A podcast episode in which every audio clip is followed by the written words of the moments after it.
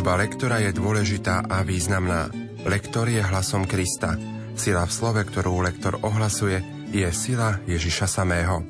Projekt Chodte a hlásajte je pripravovaný v spolupráci s docentkou Evou Žilinekovou a profesorom Antonom Tyrolom.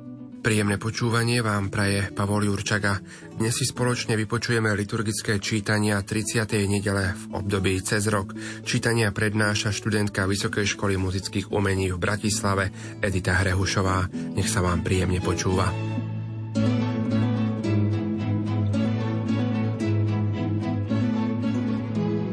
Vlastným prameňom, z ktorého sú vzaté hlboko humánne sociálne zásady dnešnej prvej lekcie je z knihy Zmluvy, ktorá sa nachádza v druhej Mojžišovej knihe. Sú tu zhrnuté zvláštne ustanovenia, ktoré usmerňovali každodenný život. Boli to múdre zásady, ktoré mali dodržiavať Hebreji v svojom každodennom živote. Aj náš život dnes má byť poznačený hlbokým sociálnym cítením, ono je kritériom hodnovernosti kresťanov. Čítanie z knihy Exodus. Toto hovorí pán. Cudzinca nebudeš utláčať ani sužovať. Veď aj vy ste boli cudzincami v egyptskej krajine. Vdove a sirote neublížite.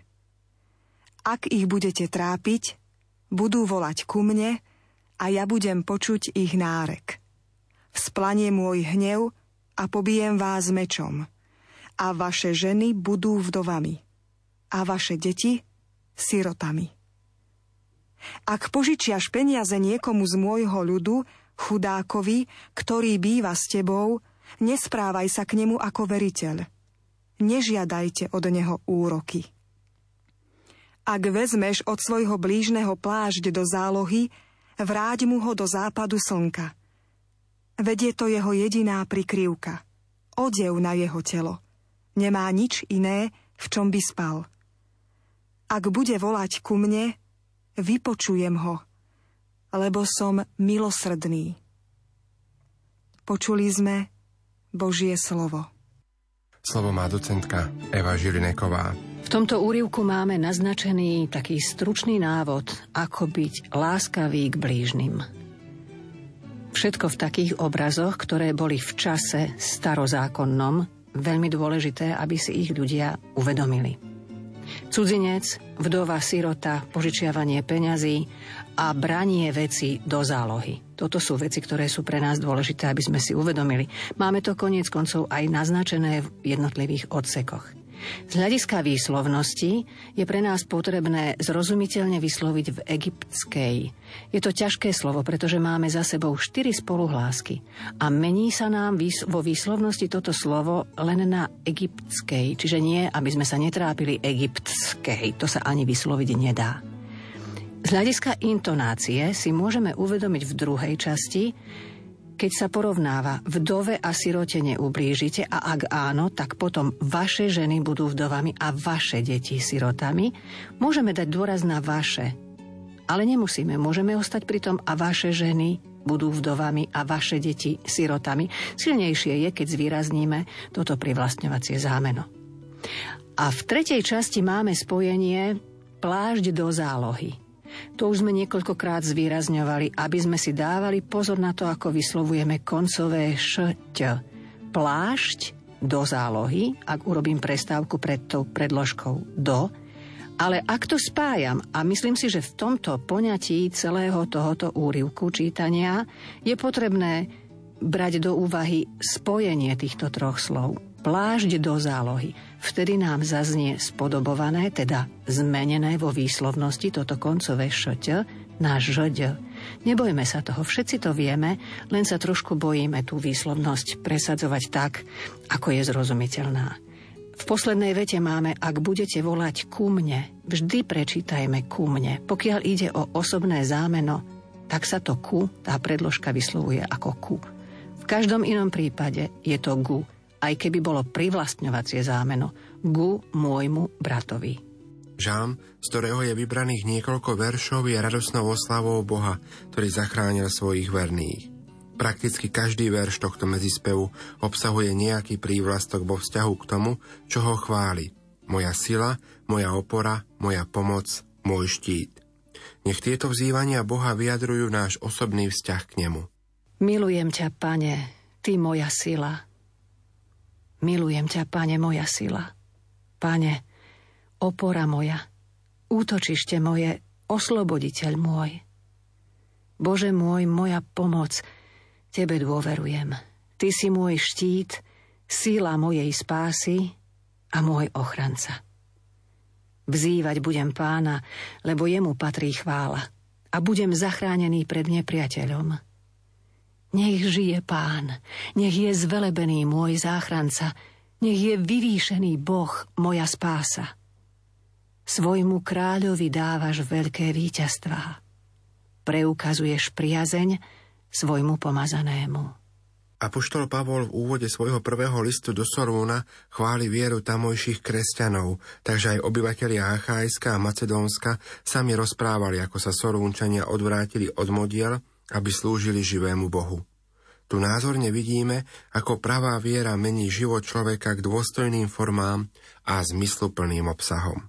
Čítanie z prvého listu svätého Apoštola Pavla Solúnčanom Bratia, Viete, aký sme boli medzi vami kvôli vám. A vy ste napodobňovali nás i pána. Keď ste vo veľkom súžení s radosťou Ducha Svetého prijímali slovo, takže ste sa stali vzorom všetkým veriacim v Macedónsku a v Achajsku. Lebo od vás sa pánovo slovo rozšírilo nielen po Macedónsku a Achajsku, ale vaša viera v Boha sa stala známou na každom mieste, takže už nemusíme nič hovoriť. Veď oni sami rozprávajú o nás, ako sme k vám prišli a ako ste sa od modiel obrátili k Bohu, aby ste slúžili Bohu živému a pravému a očakávali z neba jeho syna, ktorého vzkriesil z mŕtvych. Ježiša, ktorý nás zachraňuje od budúceho hnevu. Počuli sme Božie slovo. Slovo má docentka Eva Žilineková. Poďme sa pozrieť na niektoré slová, ktoré nám pri čítaní často robia problém. Píše sa sme. Vždy prečítame sme. Píše sa kvôli. Prečítame kvôli.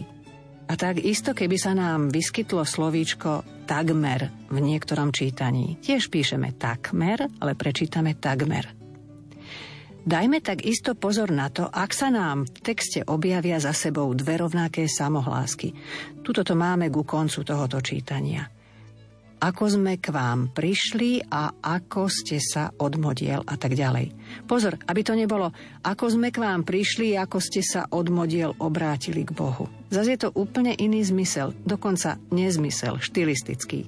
Takže vdávajme veľký pozor na to, tuto dokonca máme tri samohlásky za sebou. Prišli a ako ste sa odmodiel. Pozor dajme na slovo vzkriesil.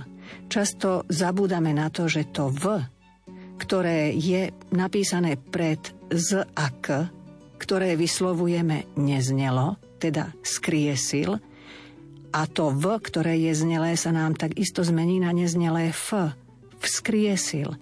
Nesmie nám zaznieť kriesil alebo skriesil. Diskusie o hlavnom prikázaní, respektíve o podstate zákona, boli v Ježišových časoch zrejme časté. Pán Ježiš na túto otázku odpovedal tak, že citoval židovskú každodennú modlitbu, ktorá začínala slovami Šema Izrael. Počúvaj Izrael. Vidíme tu, ako si Ježiš veľmi ctil zákon a dôsledne sa ním riadil, ale v chápaní miery či hraníc lásky k blížnemu sa od farizejov a zákonníkov veľmi líšil.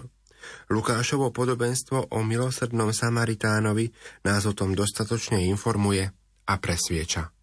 Čítanie zo svätého Evanielia podľa Matúša.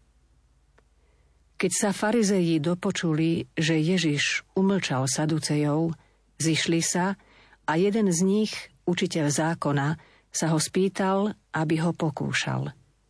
Učiteľ, ktoré prikázanie v zákone je najväčšie? On mu povedal, milovať budeš pána, svojho Boha, celým svojim srdcom – celou svojou dušou a celou svojou mysľou. To je najväčšie a prvé prikázanie. Druhé je mu podobné. milovať budeš svojho blížneho ako seba samého. Na týchto dvoch prikázaniach spočíva celý zákon i proroci. Počuli sme slovo pánovo.